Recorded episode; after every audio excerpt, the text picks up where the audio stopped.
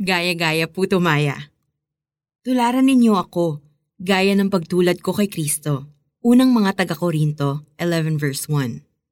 Siguro napanood mo na ang viral video ng isang cute na baby na mag-isang tumatawa.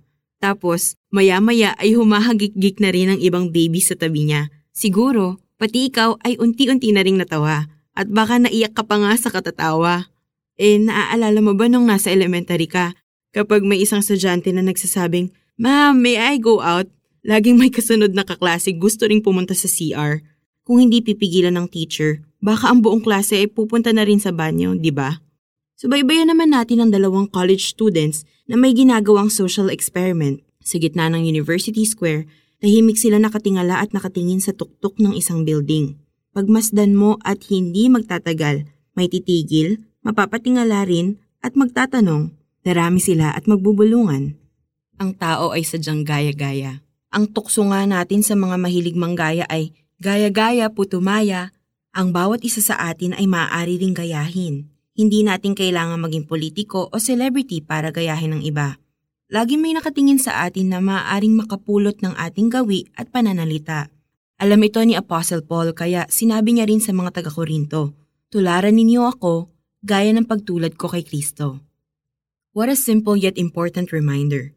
Si Kristo lang ang tunay na standard natin sa pamumuhay. As believers, hindi natin pwedeng i-demand sa iba na sundin nila tayo kung hindi tayo sumusunod kay Kristo.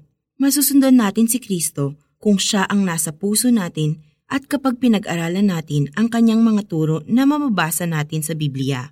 Gusto mo bang tularan ka ng iba? Hayaan mong akayin ka muna ni Kristo para maging katulad kanya. Let's pray. Lord, I want to follow you. Narito na kayo sa aking puso, kaya nagtitiwala akong ginagabayan ninyo ako.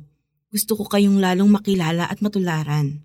Tanggalin ninyo sa akin ang mga ugali, pag-iisip at pananalita na hindi ayon sa inyo.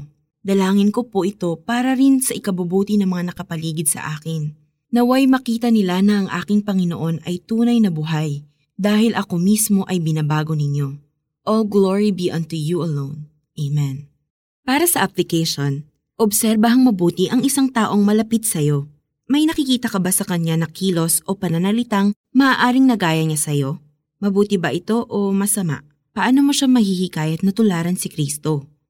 Tularan ninyo ako, gaya ng pagtulad ko kay Kristo. Unang mga taga-Korinto 11 verse 1